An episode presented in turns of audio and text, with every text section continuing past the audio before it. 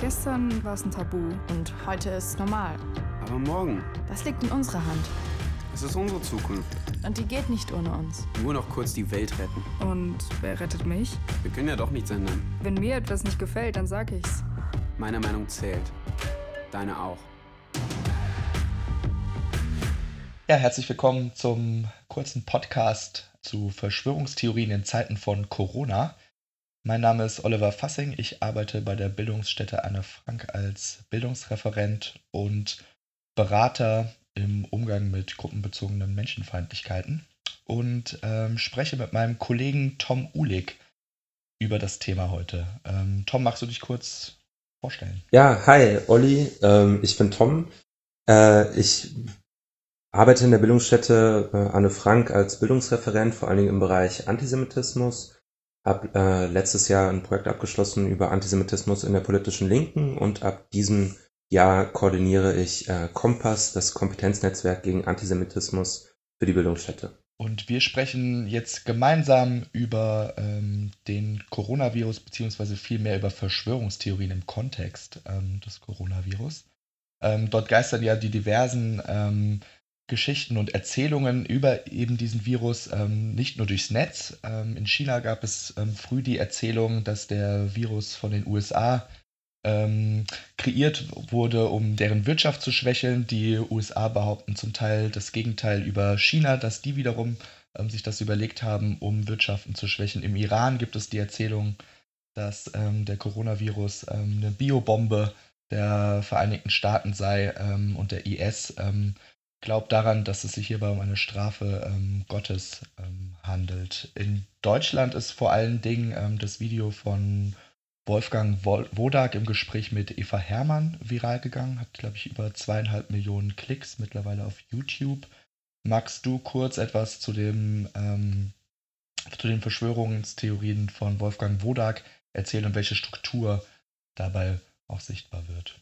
Also ich muss sagen, äh, ich habe mir das Video gar nicht in Gänze angeschaut, ähm, weil es äh, schwer aushaltbar ist und auch ähm, relativ repetitiv. Wenn das einmal angefangen hat, ähm, weiß man, wo das Ganze drauf hinauslaufen soll. Ähm, Wodak behauptet da, die Menschen sind nicht mehr und nicht ernster krank als alle Jahre zuvor. Also Corona wird zu einer Lappalie erklärt, ähm, ähnlich der Grippe. Ähm, Wodak, kann man vielleicht noch dazu sagen, ist eben pensionierter Arzt und ehemals äh, eine ganze Weile war der die S P D im Bundestag. Ähm, Mittlerweile aber nicht mehr, Gott sei Dank. Und er spricht dann eben mit Eva Herman auf diesem recht dubiosen YouTube-Kanal Wissensmanufaktur über das, was er von Corona zu wissen glaubt. Das heißt, während in Italien dann Tausende an dem Coronavirus sterben, erklärt dann dieser Wodak die vermeintliche Unbedenklichkeit von dem Virus und bekommt dafür, wie du gesagt hast, zweieinhalb Millionen Views. Ähm, er fragt dabei vor allen Dingen, oder das ist eben die Technik, die er anwendet, und das ist eine ganz beliebte verschwörungstheoretische Technik, fragt er eben immer danach, ähm, wer profitiert davon? Oder cui bono, äh, wie das dann in so einem äh, Latein, das ja weit verbreitet ist, immer heißt. Also wer, äh, wer zieht daraus einen Nutzen?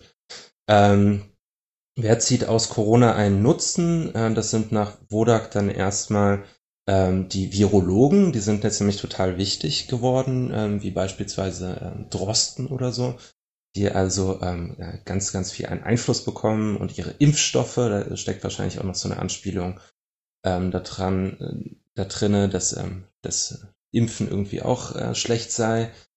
Die Virologen profitieren also davon, können sich dadurch wichtig machen, und zum anderen, und dann wird es dann vollkommen absurd, profitieren davon die ähm, derzeit ja vollkommen überlasteten italienischen Kliniken.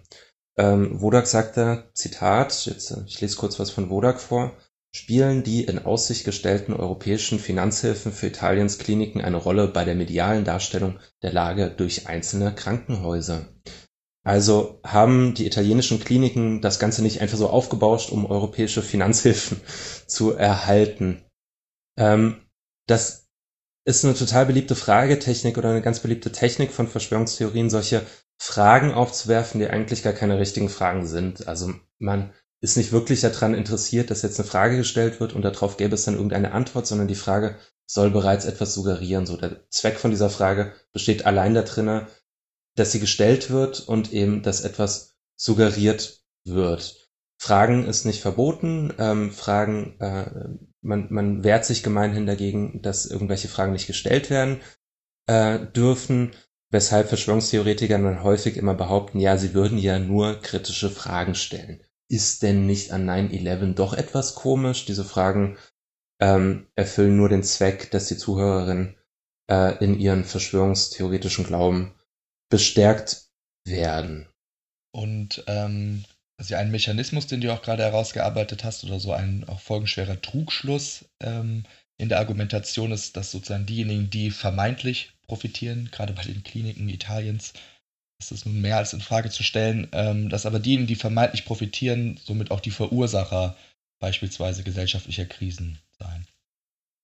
Ja, voll. Also ähm, das ist genau die Verwechslung, die dem Ganzen halt unterliegt. Also diejenigen, die dann vermeintlich davon profitieren, die müssen es auch verursacht haben, weil ähm, sie ja sozusagen Nutzen daraus ziehen. Das, das verweist schon auf so eine, auf so eine Eigenart von Verschwörungstheorien, dass da keine Zufälle erlaubt sind. Also da sind keine äh, Unabwägbarkeiten. Ähm, äh, geschichtswissenschaftlich oder politikwissenschaftlich würde man von Kontingenzen sprechen. So etwas ist da überhaupt nicht erlaubt, sondern ähm, es muss alles immer einen zielgerichteten Zweck oder Sinn haben. Das heißt, ähm, gehen wir nochmal zu nine eleven. Also bei nine eleven wird dann immer gesagt, ähm, die ähm, islamistischen Anschläge auf das World Trade Center seien eigentlich von den U S A oder von Mossad oder wem auch immer, ähm, äh, jedenfalls nicht von Al-Qaida Äh, verursacht worden, ähm, und äh, das wird dann darüber begründet, dass die äh, U S A ja äh, dadurch die Möglichkeit erhalten hätten, in den Nahen Osten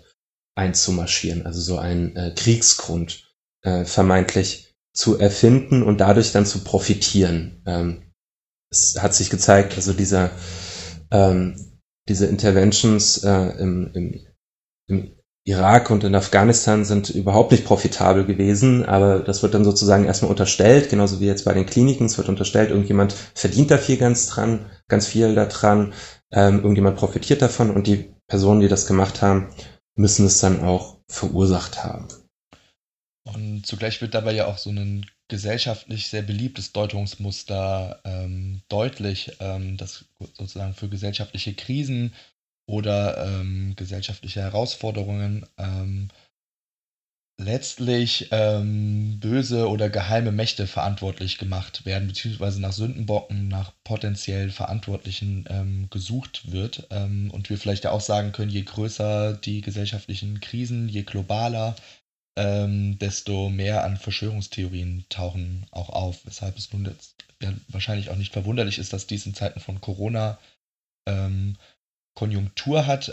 Ich muss auch daran denken, dass es dabei ja auch nochmal wichtig ist, ab, abgesehen davon, dass man sich dabei an den Kopf greifen kann und sich die Frage stellen kann, was passiert da eigentlich, was denken die Leute, was erzählen die dort, dass ja nicht unproblematisch ist oder dass ja nicht ohne Folgen ähm, vonstatten geht. Ähm, in den U S A gab es ähm, letzte Woche einen versuchten Terroranschlag ähm, eines Rechtsextremen auf ein Krankenhaus in Missouri, der quasi dem Glaube anhing, Corona sei eine Erfindung der Juden.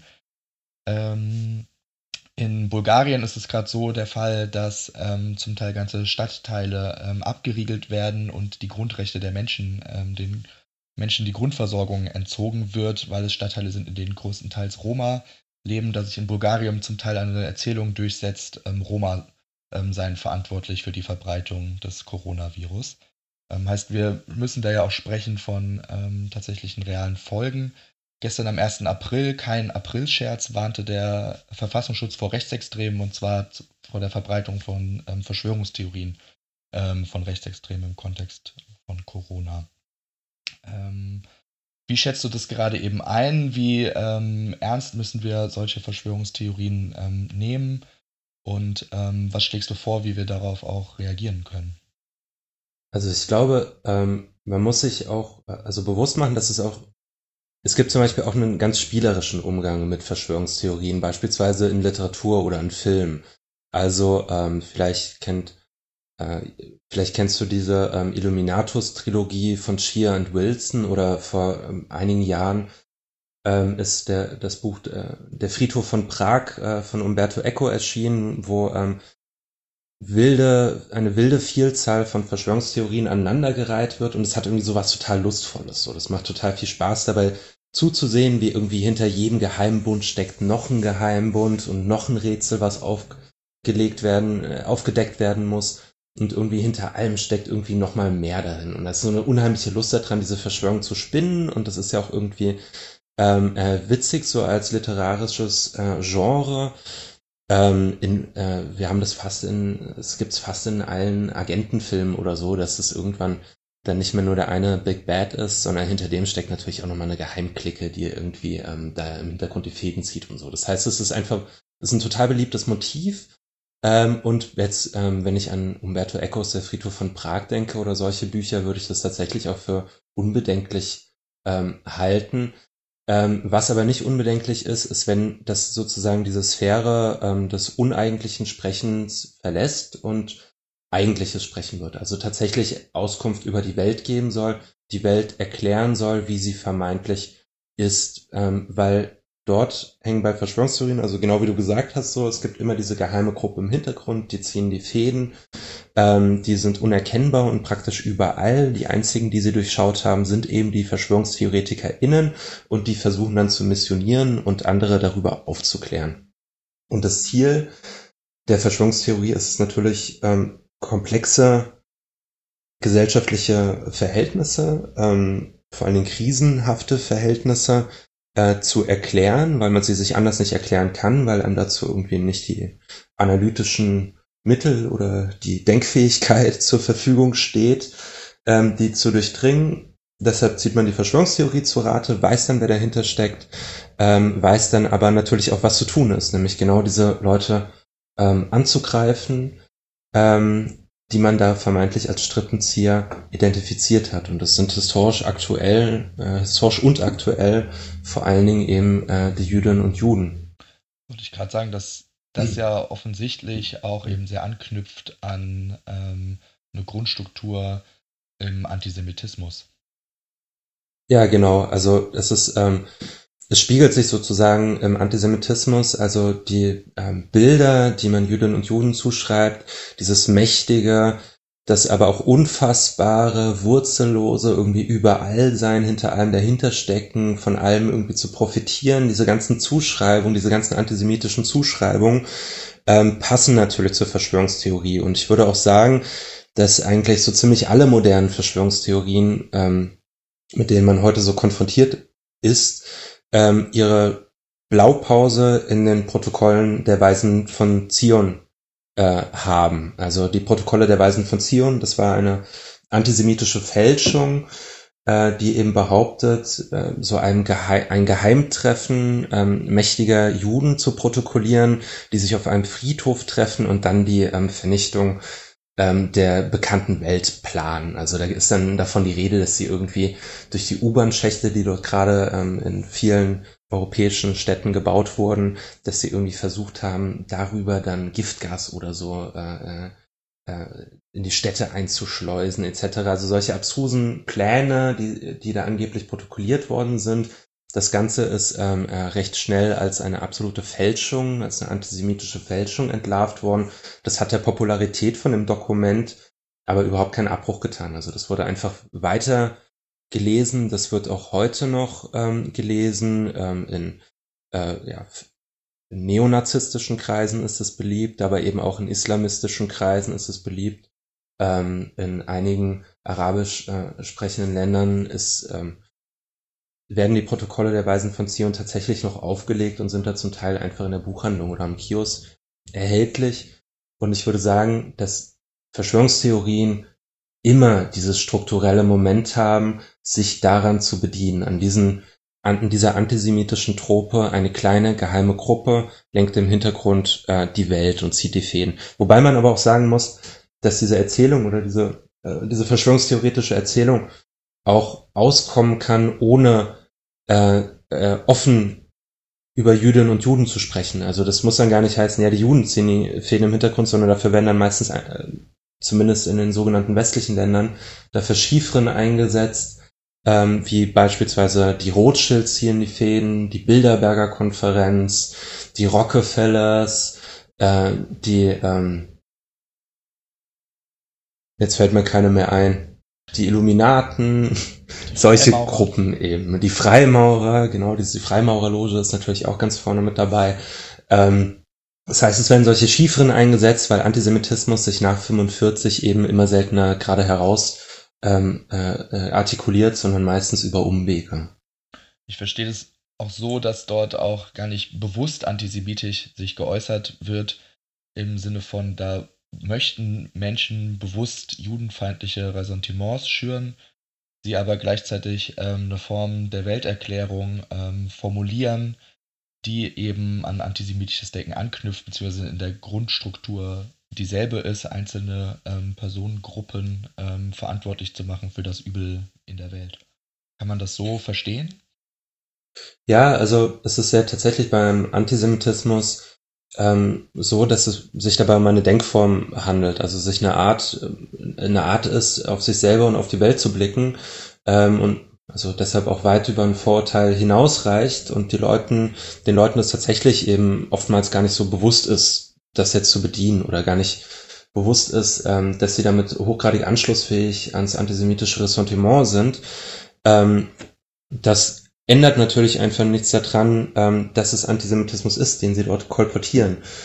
Und am Schluss sozusagen von der Verschwörungstheorie steht so gut wie immer der in Anführungszeichen Jude. Also dieses Bild taucht mehr oder minder immer am Schluss auf. Also man kommt dem sozusagen immer näher, bis es dann, auch wenn es, auch wenn es nicht offen benannt wird, ähm, oft reicht dann schon, dass die Leute einfach nur sagen, ihr wisst schon, wer dahinter steckt. Also das hat man beispielsweise, gab es diese Demonstration, die Montagsmahnwachen für den Frieden zweitausendvierzehn, die waren auf ihrem Höhepunkt in achtzig deutschsprachigen Städten gleichzeitig und da gab es diese Chiffre zuhauf, wo gar nicht gesagt worden ist, also da ist noch nicht mal benannt worden, wer denn jetzt dahinter steckt, sondern das wurde immer offen gelassen und die Zuhörerinnen füllen diese Leerstelle schon von alleine, die wissen, da ist irgendjemand und im Zweifelsfall, wenn die Krisen sich zuspitzen, läuft es dann halt eben aufs Pogrom hinaus, auf äh, Angriffe gegen Jüdinnen und Juden. Ich finde das ganz interessant, was du gerade gesagt hast mit den Zuhörerinnen und Zuhörern, weil ich mir ähm, nochmal die Kommentarspalten angeschaut habe ähm, yeah. des YouTube-Videos von ähm, Eva Herman im Gespräch mit Wolfgang Wodak, ähm, wo er die Frage stellt danach, wer profitiert und dann erstmal Antworten gibt, angeblich die italienischen Kliniken oder eben auch die mhm. Virologen. Äh, in der Kommentarspalte aber dann häufig die Antwort ähm, von ähm, ähm, Teilnehmenden von YouTube kommt oder von ähm, diversen Menschen, die schreiben, ähm, es handelt sich doch um Rockefellers, es finden sich Rockefeller-Zitate ähm, oder vermeintliche mhm. Rockefeller-Zitate. Unter dem YouTube-Video der Name George Soros taucht ebenfalls auf und das, was du gerade genannt hast, so diese ominöse Beschreibung. Ähm, es gibt einen Beitrag, ähm, wo ähm, steht, dass die Person keine Angst vor dem Virus hat, sondern, und das ist jetzt ein Zitat von denen, die die Situation aufheizen. Ähm, und es mhm. ist da genau in diesem vagen, ominösen bleibt und da sozusagen dahinter ähm, sagen, das Bild ähm, des bedrohlichen, bösen ähm, Juden oder Jü- der Juden sichtbar wird, möglicherweise. Ja, gut, gut, dass du dich da durchgequält hast durch diese Kommentarspalten. Ich dachte, ähm, ich fange einfach mal an ähm, und mh. hatte auch keine Lust, groß und lange zu suchen und es ging dann tatsächlich sehr schnell. Es haben die ersten acht bis zehn Kommentare ja. gereicht. Und es ist ja ganz klar, ne, wenn er irgendwie, wenn dann dieser Wodak da irgendwie sagt, ähm, Es ist, äh, es sind die italienischen Kliniken, ähm, die eine Rolle, die die Rolle dann äh, bei der medialen Berichterstattung von Corona irgendwie aufbauschen. Und dann haben wir sozusagen schon den nächsten Schritt zur medialen Berichterstattung. Ja, warum greifen die das denn so willfährig auf? Ne? Warum benutzen die das so gerne? Und von da an ist es eben nicht mehr weit zu dem Antis- also uralten antisemitischen Bild. Ähm, die Presse und die Medien werden von den Juden kontrolliert. Also dahinter steckt dann auch irgendwie ein zentraler Kopf. Die Frage, die ich mir noch stelle, ist, ähm, woher kommt dieses Bedürfnis oder was ist, was liegt dem zugrunde, ähm, was geben Verschwörungstheorien den Personen, die ihnen anhängen, die sie erzählen, die ihnen Glauben schenken? Also ich würde sagen, ähm, die Welt ist eben unheimlich komplex und dann gibt es solche ähm, globalen Ereignisse, das müssen auch manchmal gar nicht so globale sein, also das hattest du ja vorhin gemeint, dass es vor allem bei so globalen Großereignissen, die irgendwie eine, ähm, ja, eine liebgewonnene Realität irgendwie ins Wanken bringen, ähm, äh, Verschwörungstheorien auf den Plan tritt, aber das passiert auch manchmal bei kleineren Dingen, beispielsweise bei ähm, bei dem äh, Suizid äh, Jeffrey Epsteins ähm, kürzlich ähm, sind Verschwörungstheorien auch wie verrückt aus dem Boden ähm, gesprossen. Aus den Verschwörungstheorien sprießen nicht aus dem... Das ist, schief, das ist ein schiefes Bild, oder? Verschwörungstheorien sprießen aus dem Boden. Ja. Ja. Die können bestimmt auch sprießen. Genau, es ist ja Frühling. gerade überall. Es ist gerade Frühling. Es ist gerade Frühling und überall kommen die Verschwörungstheorien raus. Und ähm, es passiert also auch bei kleinen Sachen, aber vor allen Dingen eben bei solchen großen Ereignissen, die man sich irgendwie nicht erklären kann und die aber als bedrohlich oder unheimlich erlebt werden. Also ähm, das ist auch eine, das ist auch eine Art ähm, zu denken, die ähm, die unheimlich weit verbreitet ist. Also man kann das nicht als ein Phänomen bei ein paar äh, von ein paar Spinnern abtun, sondern das ist wirklich, das sind Massenphänomene. Ähm, in verschiedenen Graden, ähm, sich so die Welt zu erklären. Die, das äh, Verrückte an der Moderne ist sozusagen, dass ähm, sie überhaupt keine, äh, sie nicht zentral gesteuert ist oder so. Dass es also keinen bewussten Prozess hinter gesellschaftlichen Ereignissen und gesellschaftlichen Entwicklungen gibt, sondern dass diese Entwicklung durch ein Ineinandergreifen von einer Myriade von Faktoren äh, meistens bedingt sind, von einer langen Geschichte ähm, äh, beeinflusst, die äh, man sich erstmal aufschlüsseln muss, um irgendetwas zu verstehen. Also wie war, wie kann man die Weltfinanzkrise ähm, zweitausend, wann war das? zweitausendacht? zweitausendacht? Mhm. Ja, zweitausendacht. zweitausendacht.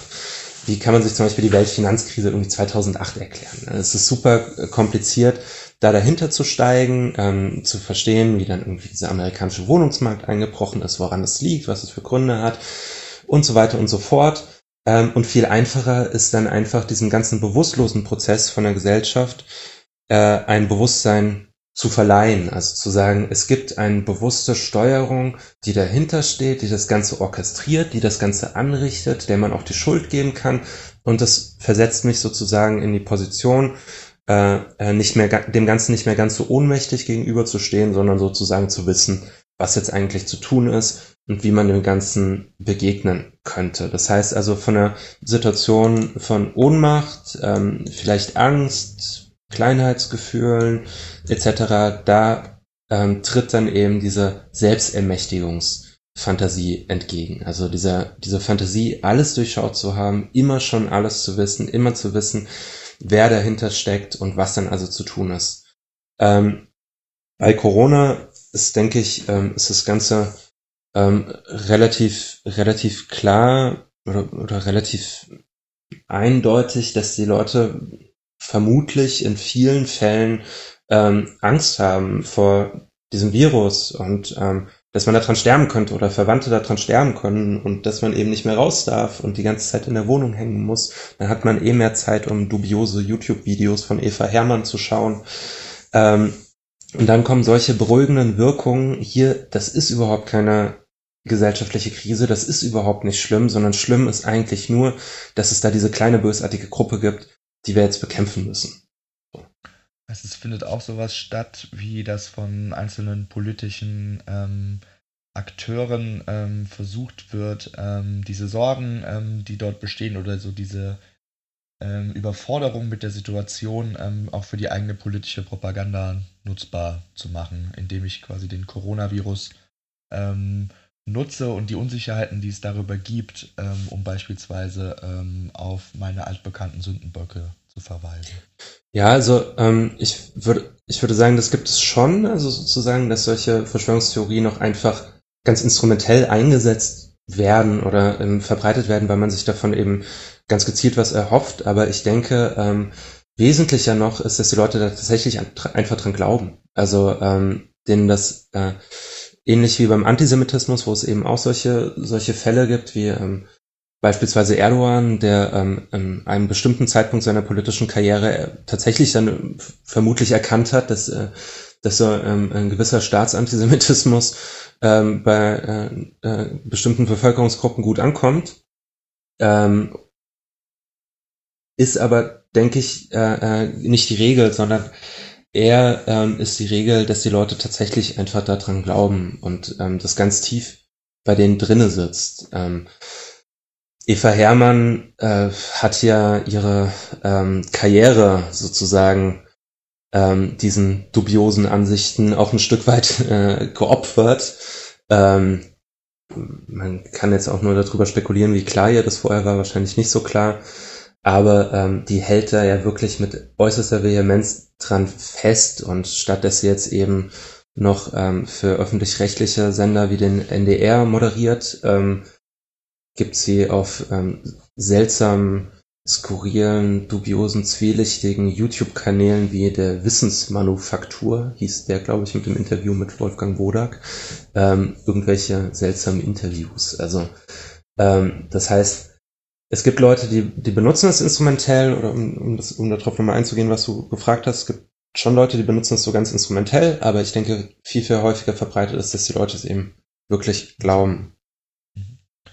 Und ich würde es gerne nochmal zusammenfassen, was du gesagt hast, welchen ähm, Zweck ähm, Verschwörungstheorien ähm, für seine AnhängerInnen erfüllt. Also es geht zum einen darum, ähm, eine Reduktion von Komplexität, ähm, die komplizierte äh, Welt ähm, nicht verstehen zu können und mittels Verschwörungstheorien sie sich dann doch erklären zu können. Heißt auch so eine Form von Welterklärung zu liefern, und dass das wiederum ähm, zu einem Gefühl von Sicherheit ähm, führt. Ähm, weil ich, wenn ich mir etwas erklären kann, es dann möglicherweise ja auch beherrschen ähm, kann oder dagegen steuern kann. Ähm, das vielleicht als ein weiterer Aspekt. Und dann diesen Punkt, den du genannt hast, so dieses Stück weit auch Selbstaufwertung. Heißt, ähm, dass man sich als Teil von einer Gruppe fühlen, die es verstanden hat, die aufgewacht ist, die erweckt ist. Ähm, und ich sehe auch so eine Selbstaufwertung darin, wenn ich ähm, definiere, wer das Böse ist oder wer das Übel in die Welt trägt, bin ich ja doch ähm, gleichzeitig auf der Seite des Guten ähm, und verschaffe mir damit möglicherweise auch eben dort eine Identifikation auf Seiten der Guten, der Erweckten zu stehen, die wiederum gegen das Böse in der Welt kämpfen. So ähm, sehe ich zumindest so eine Art ähm, Dreischritt ähm, im Verschwörungsglauben. Ähm, zum einen so eine Form von Welterklärung, ähm, zum anderen eine Sicherheit, die dadurch entsteht, ein o- Umgang mit der Ohnmacht, die besteht, ähm, und eine Form von Selbstaufwertung oder Identitätsstiftung. Ja.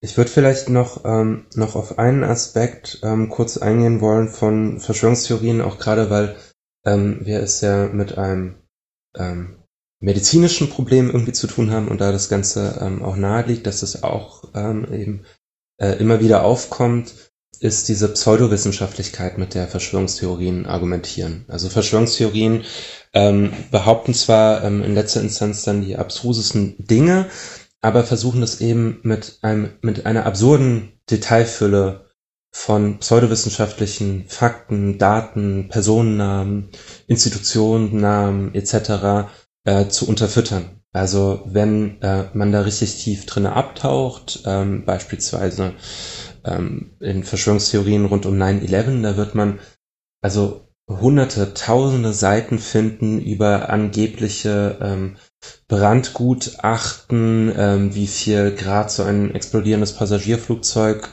ähm, äh, äh, entfalten kann. Ähm, also Tausend Namen werden einem begegnen, geheime Akten, äh, Dokumente mit Nummern, äh, zwielichtiger Herkunft. Und man wird sozusagen überhäuft von diesen, von, von dieser Karikatur von Wissenschaftlichkeit eigentlich. Also überall gibt es irgendwelche Sonderbegriffe, Zahlen und so weiter, mit denen man dann überschwemmt wird. Und das macht es manchmal auch ähm, echt schwierig, ähm, dagegen vorzugehen. Also, weil, wenn mir jemand sagt, ähm, Stahl kann bei der Temperatur, die ähm, ein explodierendes Flugzeug hat, nicht schmelzen. Das ist so ein ganz beliebtes, äh, ganz beliebtes Argument von Verschwörungstheoretikern um nine eleven. Und ich habe mich vielleicht dann vorher schlau gemacht und sage, dass, dass Stahl dabei auch gar nicht schmelzen muss, sondern dass es reicht, wenn er sich biegt und dann stürzt das Gebäude zusammen. Dann kommen die aber an, ja, aber das Flugzeug war nicht voll betankt, was man hier an der äh, Auflistung von bla bla bla sieht und so weiter und so fort. Und das heißt also, ähm, worauf ich hinaus will, ist, dass dieser, dass man mit einer unheimlichen Anzahl vermeintlicher Fakten bombardiert wird dabei und es deshalb ähm, relativ schwer ist, dagegen noch vorzugehen, wenn man sich einmal in diese Fakten, auf diese Faktenschlacht eingelassen hat. Mhm. Heißt, was würdest du aber vorschlagen, kann ich tun, wenn mir beispielsweise antisemitische oder eben Verschwörungstheorien in Bezug auf den Coronavirus beispielsweise meiner Fa- Facebook-Timeline begegnen ähm, oder ich anderweitig ähm, davon mitbekomme in meinem Umfeld? Ja, also ich denke, also wenn man gerade bei so Facebook-Timelines ist es ja meistens so, dass auch noch andere mitlesen, ähm, die vielleicht irgendwie so ein bisschen unentschlossener sind und so. Und ähm, also ich, das, ich möchte überhaupt nicht gegen solche ähm, Debunking-Strategien äh, sprechen, also ähm, dagegen aufzuzeigen, was wirklich alles inhaltlich falsch ist an Verschwörungstheorien. Das ist schon total wichtig, dass diese Arbeit gemacht wird und dass es dann auch immer wieder geteilt wird. Also wenn jemand mit so einer absurden Verschwörungstheorie bei Facebook oder so um die Ecke kommt, dass man dann auch wirklich irgendwie darunter klatscht, nein, halt, das ist anders ähm, und hier ist irgendwie der Link dazu oder irgendwie sowas. Ähm, In der direkten Interaktion habe ich aber häufig einfach nicht die Zeit, da nochmal kurz was zu recherchieren ähm, und äh, muss trotzdem darauf reagieren. Und ich denke, dass es sich empfiehlt, wegzugehen von der Diskussion um den vermeintlichen Wahrheitsgehalt von Verschwörungstheorien, also weg von der Diskussion darum, ob jetzt die italienischen Krankenhäuser wirklich so wahnsinnig toll davon profitieren ähm, und hin dazu, was denn eigentlich die Verschwörungstheorie für eine Funktion hat. Also Ähm, was denn damit eigentlich äh, gesagt werden will. Also nicht über den Wahrheitsgehalt von der Verschwörungstheorie mhm. zu sprechen, sondern vielleicht eher noch darüber, ähm, dass, dass, äh, dass die Argumentationsweise einem bekannten Muster folgt, ähm, dass dieses Muster anschlussfähig an Antisemitismus ist. Warum ähm, Oder vielleicht einfach äh, auch danach zu fragen, was denn eigentlich die emotionalen Wurzeln sind oder die die Ursachen, die subjektiven Ursachen der Verschwörungstheorie. Beispielsweise könnte man jemanden, der jetzt sagt, ähm, äh, Corona ist eine Erfindung italienischer Krankenhäuser, könnte man die Person auch einfach fragen, fürchtest du dich vor Corona? Also bist du vielleicht, hast du vielleicht irgendwie Angst oder dass du nicht mehr rausgehen kannst oder dass irgendwie jemand krank daran wird oder sozusagen, das hängt natürlich auch davon ab, was ist das für eine Person, kenne ich die, was habe ich für eine Beziehung zu der? Aber dass man sozusagen ähm, versucht, über die Ursachen der Verschwörungstheorie zu sprechen und nicht über ihren vermeintlichen Wahrheitsgehalt. Das würde ich so sagen. Es ist, ist oft nicht so leicht durchzuhalten, aber ähm, ich denke, es ist, empfiehlt sich da häufig, ähm, das äh, äh, Schlachtfeld zu wechseln. Das heißt, eine ganz konkrete Empfehlung, versuchen, das Gespräch auf eine andere Ebene zu heben und vielleicht eher darüber ins Sprechen zu kommen, warum ist dir das so wichtig, was verbindest du mit dem Coronavirus, was für Ängste stecken möglicherweise dann dahinter, vor was fürchtest du dich, ähm, vor was hast du Sorgen, ja. ähm, und warum brauchst du vielleicht auch gerade so eine Form von Erklärung, beziehungsweise dahin zu kommen, ähm, auf das dahinterliegende Bedürfnis, so verstehe ich das jetzt gerade. Ja, so, so würde ich es machen. Ähm, ich weiß nicht, du bist ja auch viel unterwegs bei äh, Fortbildungen und Vorträgen und so weiter und äh, bist ja bestimmt auch mit Verschwörungstheorien konfrontiert. Wie, wie handelst du das denn?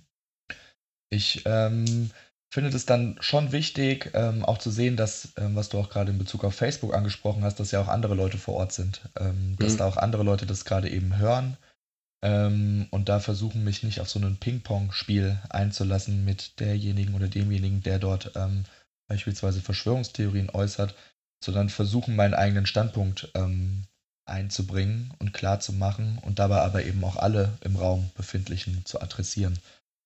Das kann eben bedeuten, das, was du auch zu Beginn gesagt hast, ähm, zu formulieren, dass ich diesen Ansatz gerade eben als verschwörungstheoretisch ähm, wahrnehme und ich ähm, Verschwörungstheorien gefährlich finde. Ähm, ja.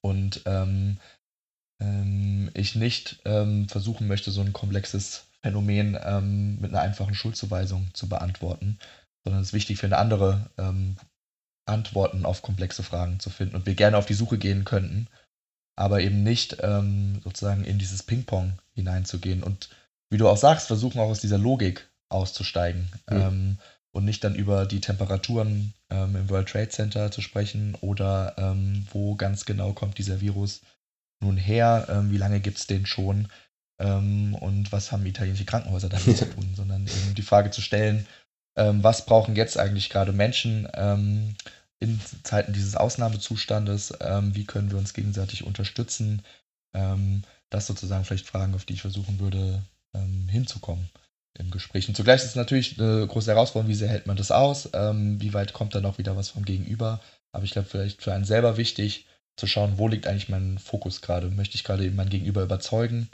oder möchte ich gerade eher meinen eigenen Standpunkt klar machen? Und Maximum ist es ja auch möglich zu irritieren, mein Gegenüber. Überzeugen, das kennen wir alle. Ähm, wenn mich jemand versucht zu überzeugen, dann werde ich sehr schnell abschalten oder noch fester auf meine Meinung beharren, auch wenn ich gar nicht mehr so sicher bin, dass sie eigentlich ähm, stimmt. Ähm, sondern vielmehr versuchen, andere Leute auch mit in den Blick zu nehmen, vielleicht auch ins Gespräch hineinzugehen. Wie siehst du das denn? Ähm, sag du doch auch mal was. Ähm, Ja. Vielleicht andere Ansatzpunkte sein können. Auch Sachen, die ich dann eher wiederum selber kontrollieren kann. Aber ob mein Gegenüber sich überzeugen lässt, kann ich nicht so gut kontrollieren, wie ob ich meinen Standpunkt gerade eben klar machen kann, vielleicht für andere Personen. Ähm, du, du hast mich jedenfalls überzeugt. Du hast meinen äh, Standpunkt nicht äh, festgemauert. Gut. Zementiert. Sehr gut. Fantastisch. Sollen wir noch, haben wir noch irgendwas oder haben äh, wir alles? Mein Blick in die Notizen verrät nur, dass es ja noch die Diskussion gibt, ähm, ob man jetzt Verschwörungstheorie sagen sollte oder nicht lieber von Verschwörungsmythos oder Ideologie sprechen. Genau, das fände ich gut, da nochmal zu schauen auf das Thema ähm, Verschwörungstheorien. Ähm, wie ähm, steht es denn im Zusammenhang mit wissenschaftlichen Theorien oder ähm, wie siehst du das? Ist der Begriff Verschwörungstheorien der geeignete? Es gibt auch Vorschläge, eher von Verschwörungsideologien zu sprechen. Ähm, was ist da also dein Vorschlag? Ja, also ich finde das total gerechtfertigt, erstmal so diesen Einwand, ähm, da nicht von Theorien zu sprechen, sondern von Ideologien als ähm, jetzt in einem strengen marxischen Sinne, als die Verschleierung von Herrschaftsverhältnissen oder eben von Mythen auch einfach zu sprechen, Verschwörungsmythen, ähm, das finde ich alles irgendwie völlig legitim und irgendwie nachvollziehbar, dass, ähm, dass man diesen Ausweg wählt.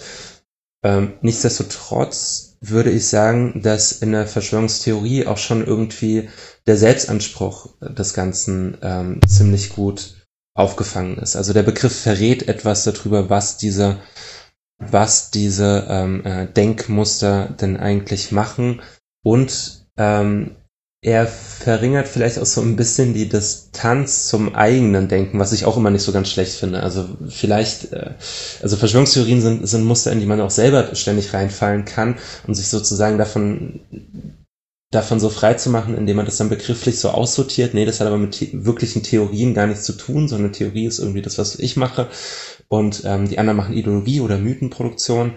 Ähm, das finde ich ganz gut, dass da so ein bisschen die, ähm, dass da so ein bisschen Ähm, man da selber so auch äh, mit vielleicht reingezogen wird oder sich selber nicht so ganz aus der Kritik nehmen kann. Also was er eine Theorie macht, äh, wissenschaftliche Theorie versucht eben Phänomene, mit denen man so im Alltag konfrontiert ist, miteinander in ein sinnvolles Verhältnis zu setzen. Also man äh, sieht bestimmte Dinge, ähm, äh, denkt sich einen inneren Zusammenhang und ähm, äh, baut eben dann eine Theorie auf, die diese Dinge, die man sieht, äh, miteinander ins Verhältnis setzt. Ähm, Beispiel, was mir da immer einfällt, ähm, weil ich ja eben aus der Psychologie, äh, aus der Fachrichtung komme, ist eben ähm, beispielsweise Freuds Theorie, ähm, also Sigmund Freuds Theorie des Triebes. Äh, Der Trieb ist nichts, was man irgendwie anfassen kann, äh, nichts, was man messen kann, äh, im wissenschaftlichen Sinne, nichts, was man irgendwo ähm, äh, sehen oder finden könnte, sondern es ist eben ein theoretischer Begriff, der ganz, ganz unterschiedliche Phänomene, die aber doch irgendwie miteinander zusammenhängen, ähm, äh, erklären kann oder zumindest deren Verhältnis erklären kann. Also beispielsweise so etwas wie Fehlleistung. Ähm, warum hat... Ähm, äh, Olli seine Oma nicht angerufen, obwohl er das doch eigentlich sich für gestern vorgenommen hat. Erinnere mich nicht daran. Ja, ähm, das tue ich dann hiermit. Äh, ruf sie doch mal wieder an. Ähm, also warum hat man etwas nicht gemacht, obwohl man sich das so unbedingt vorgenommen hat und äh, wollte das unbedingt tun? Warum bin ich nicht, äh, warum gehe ich die ganze Zeit nicht joggen, obwohl ich äh, doch genau das jetzt tun wollte? Ähm, solche, solche Dinge, die irgendwie erstmal so erklärungsbedürftig sind, erhalten durch Theorien, durch theoretische Begriffe eine Form von Sinnhaftigkeit. Sozusagen werden ein Stück weit ähm, durchschaubarer dadurch. Äh, was bei wissenschaftlichen Theorien immer der Fall ist, ist, dass sie eine ganz begrenzte Reichweite haben. Die erklären etwas ganz Bestimmtes Ähm, äh, zum Teil, da gibt es dann weitgreifende Theorien und ein bisschen enger gefasstere Theorien, aber die haben sozusagen eine begrenzte Reichweite von Dingen, die sie äh, durchleuchten sollen. Da würden jetzt auch manche ähm, Positivisten sagen, die Theorie des Triebes ist selbst viel zu weit gefasst, das müsste viel enger sein.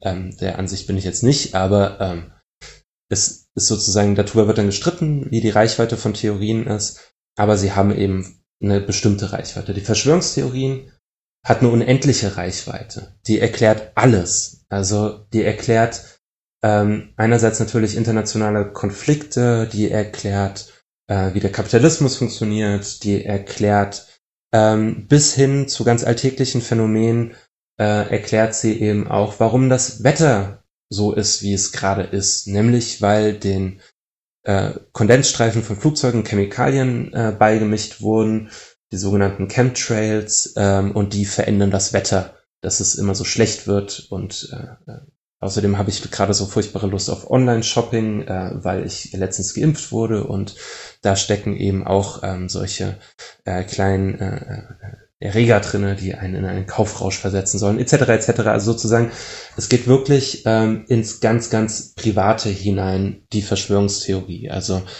ähm, bei... Es, tendiert dazu, auszuufern, vollkommen uferlos zu werden und dann irgendwann alles zu erklären. Hinter allem, hinter den Zeitungen, hinter dem Feminismus, hinter dem äh, Fernsehen, hinter dem, mir fällt irgendwie relativ wenig ein, aber hinter allem, was mir eben so im Alltag begegnet, hinter Corona natürlich auch, ähm, äh, steckt eben die geheime Macht. Und das ist sozusagen ein Unterschied zur wissenschaftlichen Theorie auch, dass ähm, die Verschwörungstheorie Ähm, äh, immer schon präexistent ist. Also eine wissenschaftliche Theorie schaut sich eben bestimmte Phänomene an und zieht daraus dann die Theorie. Aber die, der Blick auf die Phänomene ist zuerst da. Die Begriffe müssen in einem bedeutsamen Verhältnis zu dem Gegenstand stehen, den sie untersuchen. Bei der Verschwörungstheorie ist es andersrum. Erst ist die Theorie da, wer steckt hinter allem, und die wird dann nur noch, das nennt sich deduziert, also auf alles angewendet, was einem im Alltag begegnet. Ähm, die Verschwörungstheorie ist also, hat da also einen Vorrang vor dem Gegenstand, und der Gegenstand, den man sich anschaut, hat auch gar kein Widerspruchsrecht mehr gegen die Verschwörungstheorie. Also es gibt bei diesen Corona-Verschwörungstheoretikern, gäbe es jetzt nichts, was passieren könnte. Die italienischen Krankenhäuser könnten der Reihe nach pleite gehen, äh, die Finanzhilfen könnten ausbleiben et cetera. Es gäbe nichts, was die Verschwörungstheorie falsifizieren könnte oder da Einspruch gegen erheben könnte. Die muss sozusagen immer wahr sein. Das ist ein spannender Punkt, dass da auch nochmal dieser starke Unterschied auch drin liegt, dieses nicht widerlegbar sein der Verschwörungstheorien, weil wenn genau. eine Verschwörungstheorie an irgendeiner Stelle widerlegt wird, ähm, dann das nächste vermeintliche Faktum eingeführt wird, was wiederum ähm, dann auch diese Widerlegen erklärt. Oder im Zweifel wird gesagt, naja genau, ähm, diese, dieser Plan ist so geheim oder so clever gestrickt, dass quasi auch Widerlegungen eingebaut sind in diesen Plan. Ähm, das heißt, dass ich ähm, quasi diesen Plan nicht belegen kann, ist quasi dann der Beleg für den Plan, weil der so genial gemacht worden ist von dieser ähm, vermeintlich ominösen, mächtigen Gruppe. Ich finde es auch ganz spannend, dieses nicht widerlegbare an der Dokumentation ähm, Flat Earth. Ähm, die gibt es bei Netflix zu sehen. Ähm, da wird quasi, ähm, da werden ähm, Verschwörungstheoretikerinnen aus den U S A ähm, ähm, näher betrachtet, die in der Idee anhängen, die Erde sei flach. Und es gibt ganz am Ende einen sehr interessanten, sehr großen Versuchsaufbau mit einem Laser über mehrere Kilometer hinweg, mit der die ähm, Flat Earther ähm, belegen wollen, dass es keine Erdkrümmung gibt, die Erde also flach ist. Und vorab fragen die Macher einer Dokumentation einen Physiker nach diesem Experiment, und dieser Physiker sagt, hey, das sind richtig gute Wissenschaftler, weil das ist ein richtig gutes Experiment, um die Erdkrümmung nachzuweisen. Und so passiert es dann auch diesen ähm, Flat Earthern, dass sie mit diesem Experiment quasi die Erdkrümmung nachweisen. Und anstelle dann von ihrem ähm, Glauben abzufallen oder dann zu, zu sehen, ähm, stimmt unsere Theorie, stimmt nicht, ähm, überlegen sie dann, was beim Versuch schiefgelaufen ist, was war falsch, weil das Ergebnis stimmt ja nicht ähm, zur Wahrheit. Also es ist quasi nicht, ich suche etwas und versuche was zu belegen, und wenn es nicht klappt, muss ich eben hinnehmen, dass es nicht stimmt, ähm, sondern es stimmt definitiv, wird daran, glaube ich, auch nochmal sehr deutlich. Ja, genau, die Realität muss dann so lange äh, umgebogen werden, bis sie äh, letztendlich zu der eigenen Wahrheit passt. Ja, und was, was natürlich auch immer wieder passiert ist, ähm, wenn man gerade gegen Verschwörungstheorien argumentiert, ist, dass man dann eben als Teil der Verschwörung äh, gilt. Ne? Also es ist ähm, dir sicherlich auch schon äh, passiert, äh, äh, dass du E-Mails bekommen hast oder so, äh, wo dir dann nachgesagt worden ist, ja, also äh, was du da an der oder jener Stelle öffentlich gesagt hast, äh, zeigt ja schon sozusagen, von wem du bezahlt wirst, wer dahinter steckt, äh, wer hat da eigentlich ein Interesse dran. Also ich bekomme solche E-Mails immer mal wieder. Das ist natürlich auch etwas, was wir explizit auch ähm, erhalten mit Bezug auf den Namen Bildungsstätte Anne Frank, ähm, dass dann dort auch die diversen Verschwörungen natürlich ähm, anknüpfen können, wer denn dahinter stecke und warum wir denn so viel ähm, Macht dann auch hätten. Aber wir sagen es keinem. Ja, das bleibt unter uns, das schneiden wir raus. Das schneiden wir raus, das ist ein Geheimnis. Gut, Tom, dann ähm, würde ich erstmal sagen, vielen Dank für das Gespräch ähm, über Verschwörungstheorien und den Zusammenhang zu ähm, dem, was zum Teil über den Coronavirus gesagt wird ähm, und wie das wiederum auch mit Antisemitismus ähm, in Verbindung zu bringen ist. Einen kleinen Ausflug darüber, was wir dagegen tun haben, haben wir auch gegeben. Ähm, und ähm, ich hoffe, dass wir ähm, in, in Zukunft weniger damit herumschlagen müssen, sondern vielmehr damit, ähm, wie können wir einen solidarischen Umgang aus der Krise finden. Ja, und ähm, vielleicht kann man zum Schluss noch, sollte man zum Schluss noch irgendwie sagen, wenn ähm, das irgendwie einigermaßen interessant war und diejenigen, die sich das jetzt angehört haben, über irgendeinen bestimmten Aspekt noch mehr hören wollen oder ähm, über irgendwas ganz anderes etwas hören wollen, ähm, dann einfach in die Kommentare schreiben und wir schauen, ob wir das dann machen können. Ne? Ganz genau. Und sonst findet ihr unsere E-Mail-Adressen auch auf der Webseite der Bildungsstätte Anne Frank sowie ein umfangreiches Programm der kommenden Tage und Wochen. Ähm, wir haben viele von unseren ähm, Fortbildungs- und Vortragsveranstaltungen nun ähm, umgestellt auf Online-Formate, Webinare, Podcasts. Findet ihr alle auf Seiten der Bildungsstätte Anne Frank. Wir freuen uns, euch dort zu sehen, zu hören, mit euch ins Gespräch zu kommen. Ciao. Tschüss.